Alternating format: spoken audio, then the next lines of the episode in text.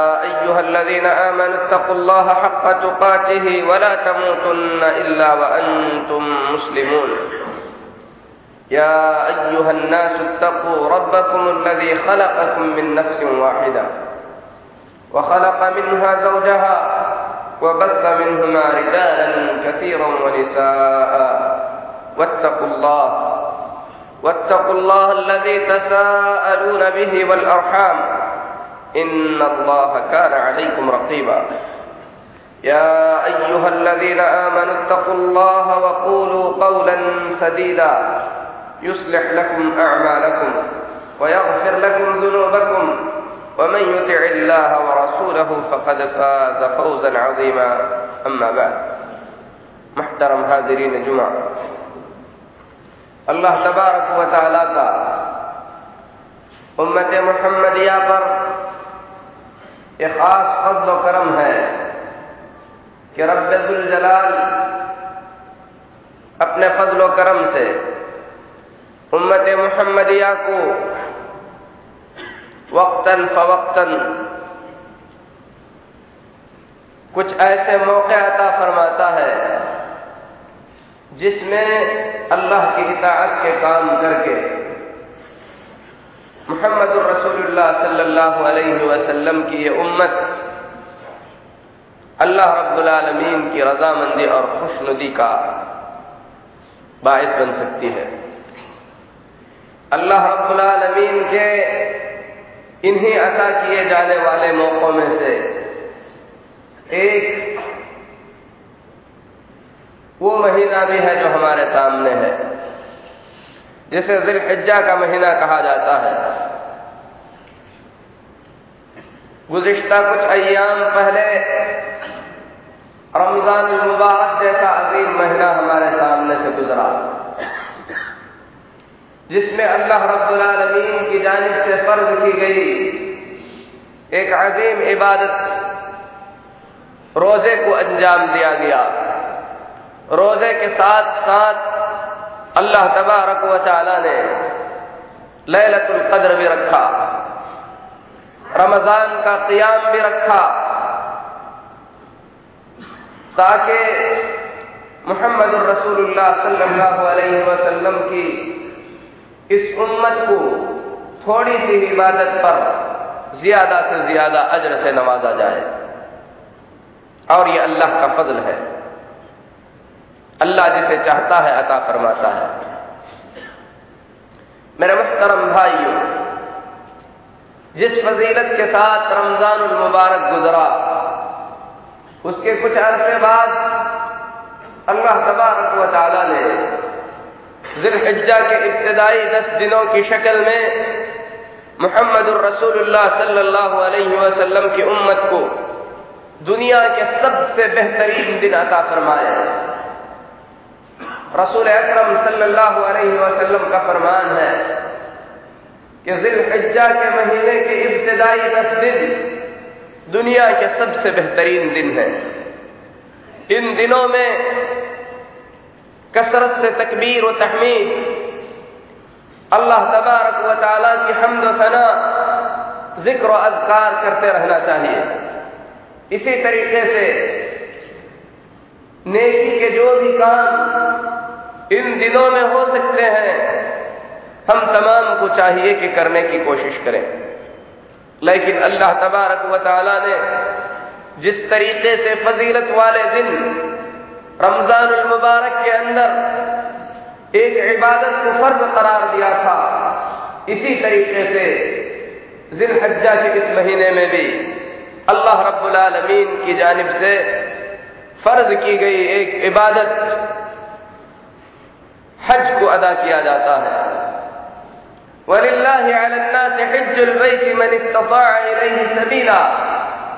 अल्लाह के लिए, अल्लाह की रजामंदी के लिए, अल्लाह को खुश करने के लिए लोगों पर अल्लाह के घर का हज, अल्लाह के घर की तरफ़ सफ़र करके जाना, अल्लाह के घर की तरफ़ सफ़र करने का इरादा करना, ये लोगों पर फ़र्ज़ कर दिया गया है। मैंने सबीला हर उस शख्स पर जो अल्लाह के घर तक पहुँचने की ताकत रखता है। उसके बाद अल्लाह फरमाता है, वमन कफरा, हज के फ़र्ज़ होने के बावजूद अगर कोई शख्स नाशुक्री करते हुए अल्लाह के घर की जियारत नहीं करना चाहता तो इन अल्लाह आलमीन तो उसे जान लेना चाहिए कि अल्लाह तबारक वाली को दुनिया वालों की हाजत नहीं है। अल्लाह बेनियाज है। अल्लाह तबारक वाली को किसी की इबादत से कोई फ़ायदा होने वाला नहीं है।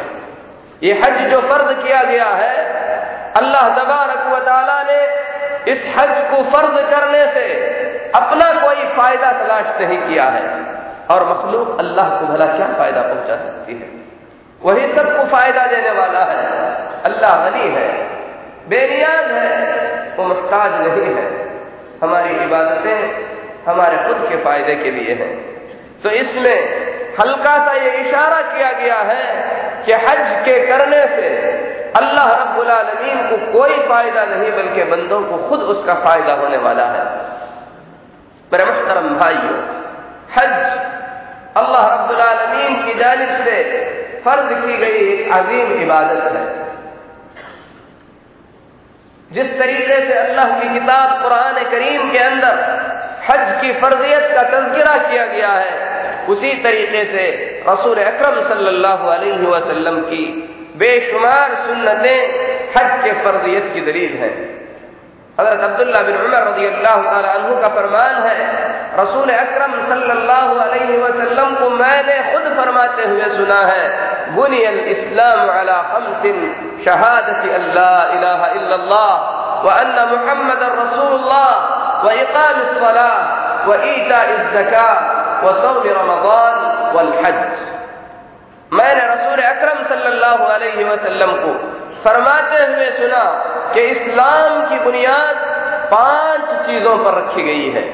इस्लाम की बुनियाद पाँच सुतूनों पर रखी गई है। सबसे पहला सुतून तो यह है कि इस बात की गवाही दी जाए कि अल्लाह के सिवा कोई सच्चा मबूद नहीं है। और मोहम्मद रसूलुल्लाह वसल्लम अल्लाह की जानब से भेजे हुए रसूल और पैगंबर हैं। इस्लाम का दूसरा सुतून नमाज़ का कायम करना है। तीसरा सुतून जक़ात की अदायगी है। चौथा सुकून, रमज़ान मुबारक के रोज़े रखना है और पांचवा सुतून अल्लाह रब्बुल के घर का हज करना है। रसूल अकरम सल्लल्लाहु अलैहि वसल्लम सहाबा के बीच तशरीफ़ फरमाते जैसा कि सैदना उमर बिन खत्ताब रज़ी अल्लाह तु बयान फरमाते हैं, अचानक एक आदमी नमदार हुआ, जिसके कपड़े इंतहाई सफ़ेद, बाल इंतहाई काले शक्ल सूरत से मुसाफिर नहीं लगता था, लेकिन मदीने वालों में से भी नहीं था। आकर सीधे रसूल अकरम सल्लल्लाहु के पास पहुँचा। अपने जानुओं को तह करके नबी करीम सल्लल्लाहु अलैहि वसल्लम के जानों से मिलाकर बैठ गया। अपने दोनों हाथ अपने रानों पर रखकर कहने लगा, अखबिरनी अनिल इस्लाम मोहम्मद सल्लल्लाहु अलैहि बताइए, इस्लाम किसे कहते हैं? इस्लाम का माना और मतलब क्या है? नबी करीम सल्लल्लाहु अलैहि वसल्लम ने वही पाँच अरकान जो गुजश्ता हदीस में गुजरे हैं, ला इलाहा मोहम्मद रसूलुल्लाह की गवाही देना, यानी इस बात का इकरार करना कि अल्लाह के सिवा कोई इबादत के लायक नहीं, और मोहम्मद सल्लल्लाहु अलैहि वसल्लम अल्लाह के रसूल और अल्लाह के पैगंबर है। नमाज़ कायम करना जक़ात अदा कर, जक़ात अदा करना, हज करना और रमज़ान मुबारक के रोज़े रखना। इसी को नबी करीम सल्लल्लाहु अलैहि वसल्लम ने इस्लाम करार दिया हज, ये अजीम इबादत अल्लाह तबारक व ताला ने इसके लिए कुछ महीने मुकर्र फरमाए हैं। हज की नीयत, हज का इरादा आदमी जिलकादा के महीने से कर सकता है। कुरान पाक में अल्लाह तबारक व ताला का इरशाद है अलहज अशहुर मालूमात फमन फरद फीहिन अलहज फला रफस वला फुसूक वला जिदाल फिल हज हज मुकर्रा महीनों में फ़र्ज़ किया गया है यानी आदमी रमज़ान मुबारक के महीने में ही हज का इरादा करके मक्के का सफ़र नहीं कर सकता बल्कि हज का इरादा करके सफ़र करने के लिए हज का एहराम पहनने के लिए हज की इबादत में होने के लिए आदमी को रमज़ान, आदमी को हज के महीनों में होना ज़रूरी है। इसको मीकात जमनी कहते हैं। मीकात दो तरीके के हैं। एक जमनी एतबार से मीकात है। आदमी अगर इस साल हज का इरादा कर रहा है तो हज की नीयत से एहराम बाँध कर हज की नीयत करके, हज के सफ़र का आगाज़ आदमी अगर कर सकता है तो उसके लिए अशहुर हज। हज के जो महीने हैं, उन महीनों में दाखिल होना ज़रूरी है। और ये जिलकादा के महीने से शुरू होता है।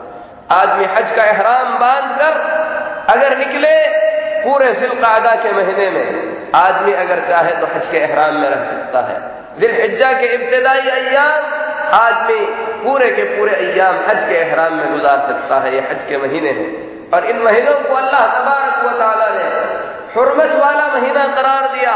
कहा कि इस महीने के अंदर हर किस्म की लड़ाई, हर किस्म का जंग जिदाल बंद किया जाए, ताकि हज करने वाले अमन और इत्मीनान के साथ अल्लाह के घर तक पहुंचकर इस अजीम इबादत को अंजाम दे सके।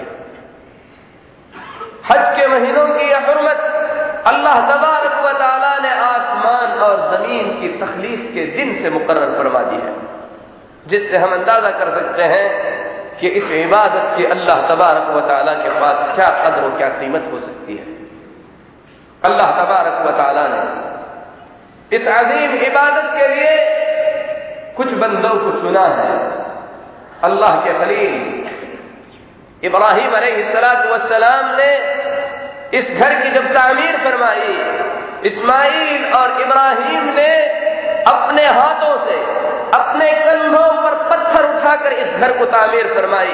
तामीर फरमाने के बाद अल्लाह के इन दोनों पैगंबरों ने दुआ करते हुए फरमाया, रब्बना तकब्बल मिन्ना, इन्नका अंतस समीउल अलीम।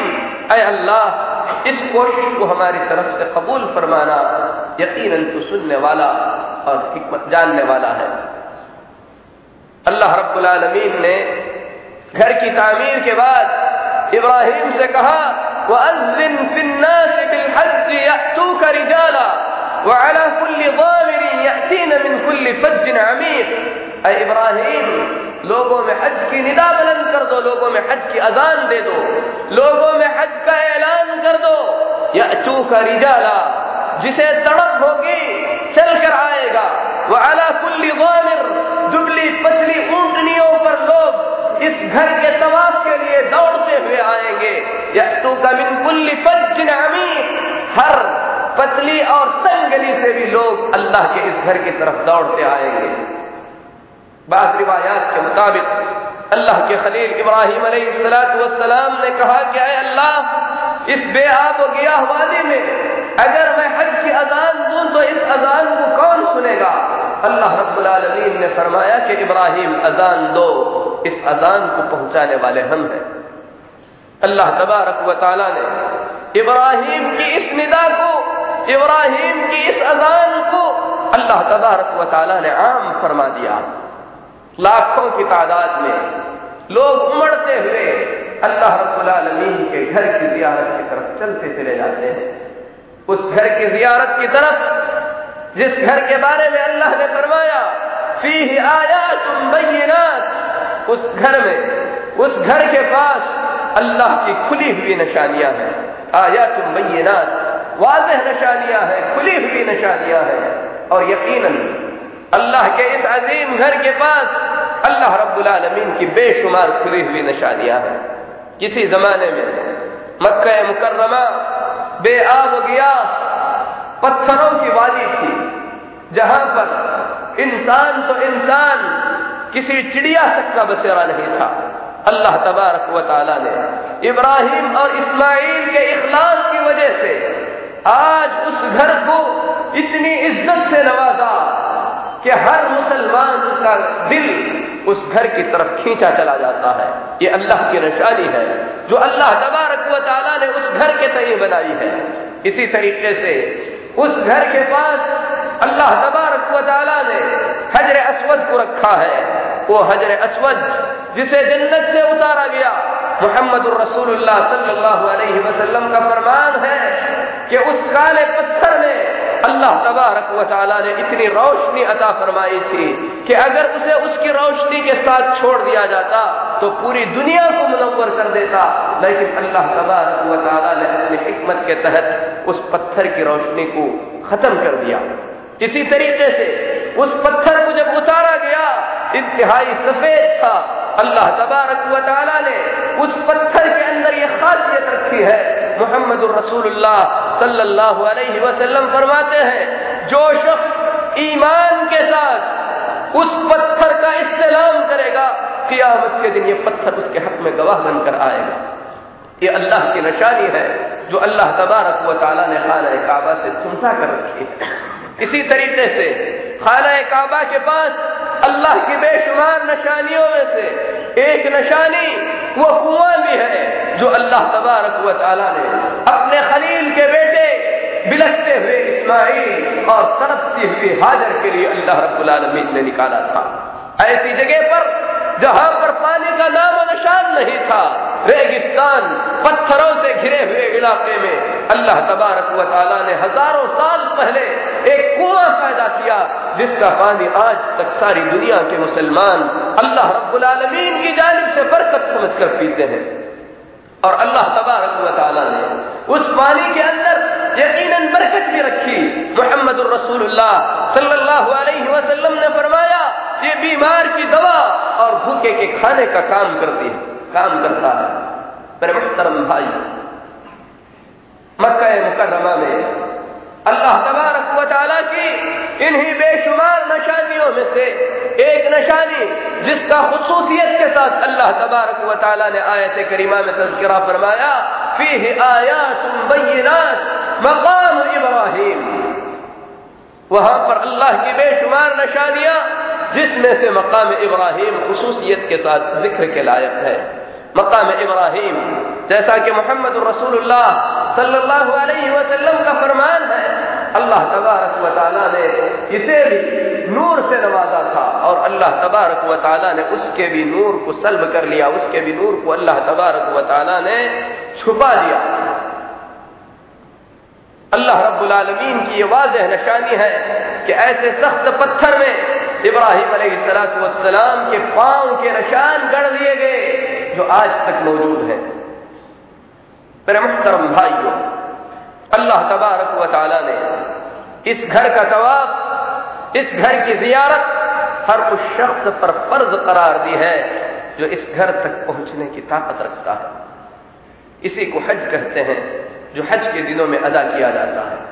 अगर अल्लाह तबारक व ताला ने आपको हज की इस्तात से नवाजा है, आप हज की इस्तात रखते हैं, उसके बावजूद भी अगर आप हज नहीं करते तो हकीकत में अपने हाथों आप इस्लाम की एक सुतून को, इस्लाम के एक सुतून को उठा रहे हैं। ये अल्लाह की जानब से आप पर फ़र्ज़ की गई एक इबादत कर्ज के मानिंद है। इस कर्ज की अदायगी इंतहाई ज़रूरी है। मोहम्मद रसूलुल्लाह सल्लल्लाहु अलैहि वसल्लम के पास एक शख्स आया। कहने लगा अल्लाह के रसूल सल्लल्लाहु अलैहि वसल्लम, मेरे बाप पर हज था, उसका इंतकाल हो गया, वो हज नहीं कर सका, क्या मुझे उसकी तरफ़ से हज अदा करना होगा? मोहम्मद रसूलुल्लाह सल्लल्लाहु अलैहि वसल्लम ने फरमाया अल्लाह का कर्ज इस बात का ज़्यादा तकाजा करता है कि उसको अदा किया जाए। तो मेरे मुहतरम भाइयों, अगर अल्लाह तबारक व ने किसी को हज की इस्तात से नवाजा है, वह हज कर सकता है, माली एतबार से, इसी तरीके से अमन और सुकून मैसर है अल्लाह तबारक व ने हज का सफ़र, उसकी इस्तात में रखा है। तो ऐसी सूरत में दुनिया की सारी मशगूलियतों को थोड़ी देर के लिए दूर रखकर, इस अजीम इबादत के लिए, अल्लाह के घर का सफ़र करने के लिए आदमी को चाहिए कि वक्त निकाले। आइंदा साल आइंदा साल आइंदा साल की चक्कर में ना रहे, क्योंकि मौत जिस वक्त मुकर्र है, उस वक्त यकीन आकर रहेगी। पता नहीं जिस घड़ी का आप इंतज़ार कर रहे हैं, जिस साल आप इस अजीम फरीदे को अंजाम देने की सोच रहे हैं, उसके आने से पहले पहले आप इस दुनिया से चले जाए और आपकी तरफ़ से इस फरीदे को कोई अदा करने वाला न रहे। मेरे मुख्तरम भाई ये फ़र्ज़ है और फ़र्ज़ का मतलब है आदमी अगर छोड़ता है, यकीनन बड़ा गुनहगार होता है। अगर अदा करता है तो अल्लाह की जानब से अजीम अजर सवाब से नवाजा जाता है। ऐसे अजर सवाब से नवाजा जाता है।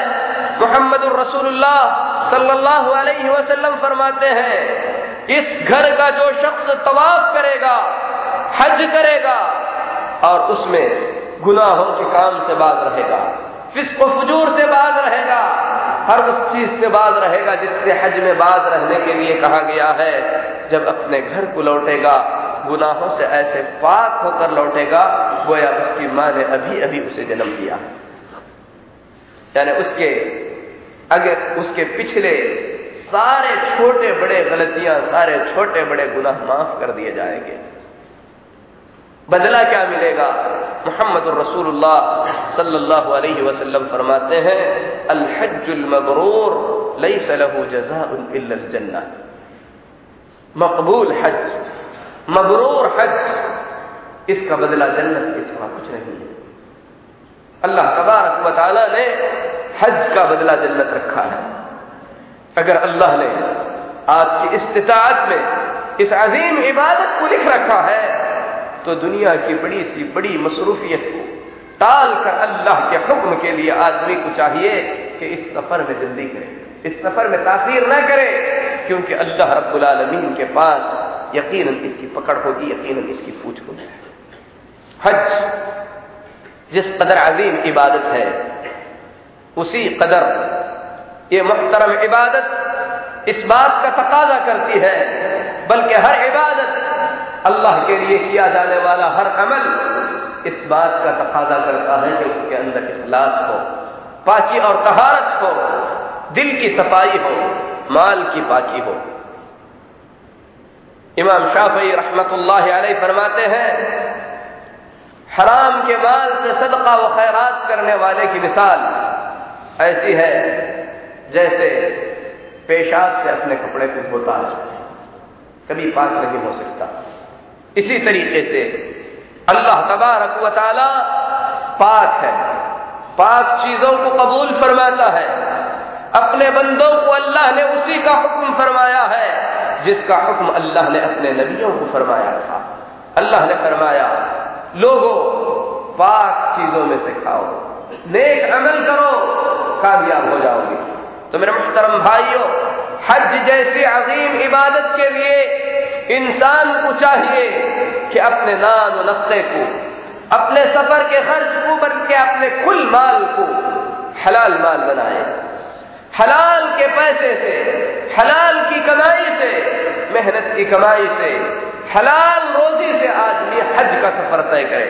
वरना मोहम्मद रसूलुल्लाह सल्लल्लाहु अलैहि वसल्लम फरमाते हैं कि एक आदमी जो धूल में अटा हुआ है, जिसके बाल बिखरे हुए हैं मुसाफिर है। नबी करीम सल्लल्लाहु अलैहि वसल्लम ने ये सारी हालतें इसलिए बतलाई कि आदमी अगर इस हालत में पहुंचकर अल्लाह के दरबार में हाथ उठाकर दुआ करता है तो अल्लाह तबारक वाली ऐसे की दुआ को कभी रद्द नहीं फरमाता। दुआएँ जिस घड़ी कबूल होती हैं, उनमें से एक सफ़र भी है। सफ़र की हालत में आदमी की दुआ रद्द नहीं होती। मोहम्मद रसूलुल्लाह सल्लल्लाहु अलैहि फरमाते हैं अशराका धूल से अटा हुआ। बाल बिखरा हुआ मुसाफिर अपने हाथ उठाकर दुआ करता है। कहता है लब्बई है अल्लाह, मैं हाजिर हूँ। आसमान से निदा आती है। ला लब्बई का मना सादई तेरा लब्बई कबूल नहीं है और ना ही तुझे किसी किस्म के सआदत और खुशनुदी की खबर दी जाती है। नबी करीम सल्लल्लाहु अलैहि वसल्लम ने आगे तारीफ़ बयान करवाई उसका लब्बई क्यों कबूल नहीं है? उसकी दुआएँ क्यों कबूल नहीं है? उसका सफ़र क्यों कबूल नहीं है? मत हराम मशरब हराम मलबस हराम लिहाजा। इसका खाना हराम का है, इसका पीना हराम का है, इसका पहनना और ओढ़ना हराम का है। तो ऐसे शख्स की दुआ क्यों कर कबूल होगी? तो मेरे मुहतरम भाइयों दुआओं की कबूलियत के लिए, हज के सफ़र की कबूलियत के लिए, अमाल की कबूलियत के लिए आदमी को चाहिए कि हलाल रोजी की फ़िक्र करे। हराम की कमाई से बचे, हराम के एक एक पैसे से बचे, क्योंकि अल्लाह पाक है, पाक चीज़ों को कबूल फरमाता है। हलाल कमाई से अगर अल्लाह तबारक ने हज की इस्तात रखी है, हज के सफ़र में जल्दी करते हुए आदमी सबसे पहले जिस चीज़ का ख्याल रखे, मेरे मुहतरम भाइयों, वो इखलास है। खसूस फितने के इस दौर में इखलास को मारने के लिए बहुत सारी चीज़ों को जन्म दिया गया है। हमारे मुल्कों में बिलखसूस आदमी हज के लिए निकलता है उसके निकलने की तशहीर सिर्फ़ उसकी बस्ती में ही नहीं, बल्कि तकरीबन आस पास के इलाके में कर दी जाती है। दावतों की शक्ल में हो या दूसरी शक्ल में हो, ये ऐलान किया जाता है कि खुला आदमी हज के लिए जा रहा है, बल्कि अगर कोई शख्स अपने करीबों को, अपने रिश्तेदारों को बचाए बगैर चला जाए तो ऐसी सूरत में उस पर नाराज़गी का इजहार किया जाता है। जबकि मेरे मोहतरम भाइयों, इबादतों के अंदर असल तो यह है कि इबादतों को छुपा कर किया जाए। आदमी हज के लिए निकले, सिर्फ़ उन लोगों को बताए जिससे उसके ताल्लुकात हैं, जिससे उसके हकूक जुड़े हुए हैं। इस बात की तशहीर, इस बात का ऐलान न कराया जाए। और ऐलान करने वाला अगर इस नीयत से करता है कि लोग इसकी इस इबादत को जानकर, इसकी इज़्ज़त करने लगे, या इसकी तारीफ़ करें, या इसके हज करने के इस सफ़र को जान जाए तो मेरे मुख्तरम भाइयों, यही चीज़ इखलास के मनाफी और दिखावा है। और जो अमल खालिश अल्लाह के लिए नहीं है, अल्लाह फरमाता है तो हो वह शिरका। जो अमल मेरे लिए भी करे, दूसरों के लिए भी करे, मैं अपने लिए किए हुए अमल को भी छोड़ देता हूँ। अल्लाह बेनियाज है। सिर्फ़ इखलास वाले अमल को कबूल फरमाता है। रियाकारी अमल को मुकम्मल तौर पर तबाह बर्बाद कर देती है। तो मेरे मुख्तरम भाइयों, हज के इस सफ़र में खसूसियत के साथ दिखावा ना हो। आदमी जिन लोगों को ज़रूरी समझता है, जिनके हकूक हैं जिन पर उसके वाजिबात हैं, उन लोगों को मुतला कर दे। फिर उसके बाद हज के इस सफ़र पर निकल पड़े। हज के इस सफ़र पर आदमी जब निकलता है, उसे चाहिए कि इस मुबारक सफ़र से पहले हज के अहकाम को अच्छी तरीके से जान ले। क्योंकि एक इबादत को अंजाम देने जा रहा है और उस इबादत के अंजाम देने से पहले उसके तरीके से बाखबर होना उस शख्स के लिए इंतहाई ज़रूरी है। और यही मतलब है मोहम्मद रसूलुल्लाह के इस फरमान का तलब मुस्लिम। इल्म का हासिल करना हर मुसलमान पर फ़र्ज़ है।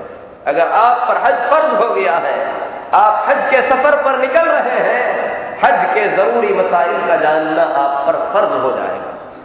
क्योंकि आप हज के मसाइल को जाने बगैर इस अजीम इबादत को अंजाम नहीं दे सकते। जिस तरीके से हज अदा करना आप पर फ़र्ज़ है, उसी तरीके से हज के ज़रूरी मसाइल का जानना भी आप पर फ़र्ज़ हो जाता है।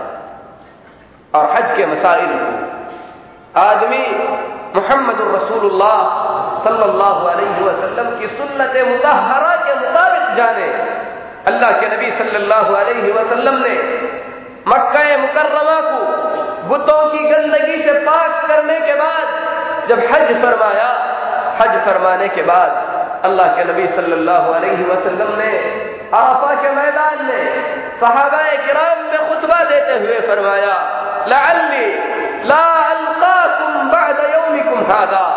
सहाबियों, शायद आज के इस इस साल के बाद हमारी मुलाकात फिर कभी नहीं होगी।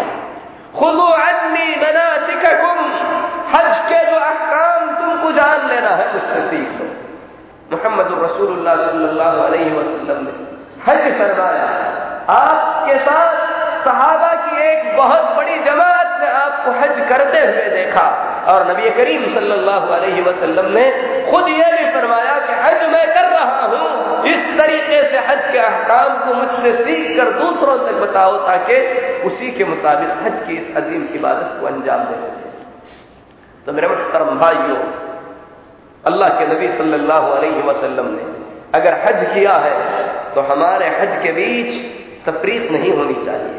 मुसलमानों को चाहिए कि नबी करीम सल्लल्लाहु अलैहि वसल्लम के तरीके के मुताबिक हज करें। दूसरों के तरीके की सोचने की भी कोशिश ना करें। क्योंकि कियामत के दिन आपसे सवाल यह नहीं होगा कि आपने फुला की तरह हज किया था या फुला की तरह हज किया था। आपसे सवाल यह होगा कि आपने मोहम्मद रसूलुल्लाह सल्लल्लाहु अलैहि वसल्लम की तरह हज किया था या नहीं किया मेरे मुख्तरम भाइयों, वक्त की किल्लत के पेश नज़र, हज के तरीके को बयान करने से ज़्यादा बेहतर मैं ये समझता हूँ कि हज की इस अजीम इबादत में हमको सीखना क्या है? अल्लाह के नबी मोहम्मद रसूलुल्लाह सल्लल्लाहु अलैहि वसल्लम फरमाते हैं, तलबिया, अल्लाह के घर का तवाफ करना, सफ़ा मरवा के बीच की सही करना, इसी तरीके से अराफा का क्याम करना, ये सारी चीज़ें अल्लाह के ज़िक्र को बुलंद करने के लिए मुकर की गई सारी इबादतों का मकसद अल्लाह के ज़िक्र की तकमील है, अल्लाह के ज़िक्र को बुलंद करना। है इसीलिए आदमी को चाहिए कि इस अजीम इबादत हज के अंदर, खसूसियत के साथ, जो दुआएँ पढ़ी जाती हैं, जो अजकार बुलंद किए जाते हैं, जो ज़िक्र अदा किए जाते हैं, आदमी तसली से बैठकर इस ज़िक्र के मानी और मतलब पर गौर करे। तरम भाइयों, हज में बहुत सारी दुआएँ तो नहीं है। हज की दुआएँ बहुत मुख्तसर सी दुआएँ हैं। सबसे पहले तो तलबिया है। आदमी कहता है लब्बई अल्लाह लब्बई लब्बई ला शरीक लब्बई इन अलहमद वन्नमत लक वल्मुल्क ला शरीक लक। हाजिर हूँ अल्लाह, मैं हाजिर हूँ। हाजिर हूँ अल्लाह, तेरा कोई शरीक नहीं है। मैंने तो तन्हा है। हर किस्म की तारीफ़, तमाम नमतें तेरी ही जानी है। बादशाह, मुल्क तेरे लिए अय अल्लाह, तेरा कोई शरीक नहीं है, मैं हाजिर इस तलबिये में अगर आदमी गौर करे तोहहीद की तमाम किस्मों को बयान किया गया। है इबादत अल्लाह के लिए है। अल्लाह का कोई शरीक नहीं है। नेमतें अल्लाह की तरफ़ से मिलती हैं। खजाने अल्लाह देता है। अगर खजाने अल्लाह देता है, दुनिया वालों को गंज बख्श कहना शिरक के सिवा कुछ नहीं है। बादशाह अल्लाह के लिए है। किसी और को शहनशाह कहना, किसी और को दुनिया के अंदर किसी भी तरीके का मालिक समझना शिरक है। अल्लाह, तेरा कोई शरीक नहीं है, मैं हाजिर हूँ। ये तलबिया है। तलबिया मुकम्मल तौर पर कई मरतबा अल्लाह की तोकीद और शिरक से बेजारी से भर दिया गया है। जब आप अजय असरत पर पहुँचते हैं, अल्लाह अकबर कहकर अपने सवाल को शुरू करते हैं। तवाफ के सिलसिले में अल्लाह के नबी सल्लल्लाहु अलैहि वसल्लम ने कोई खास दुआ नहीं बतलाई है।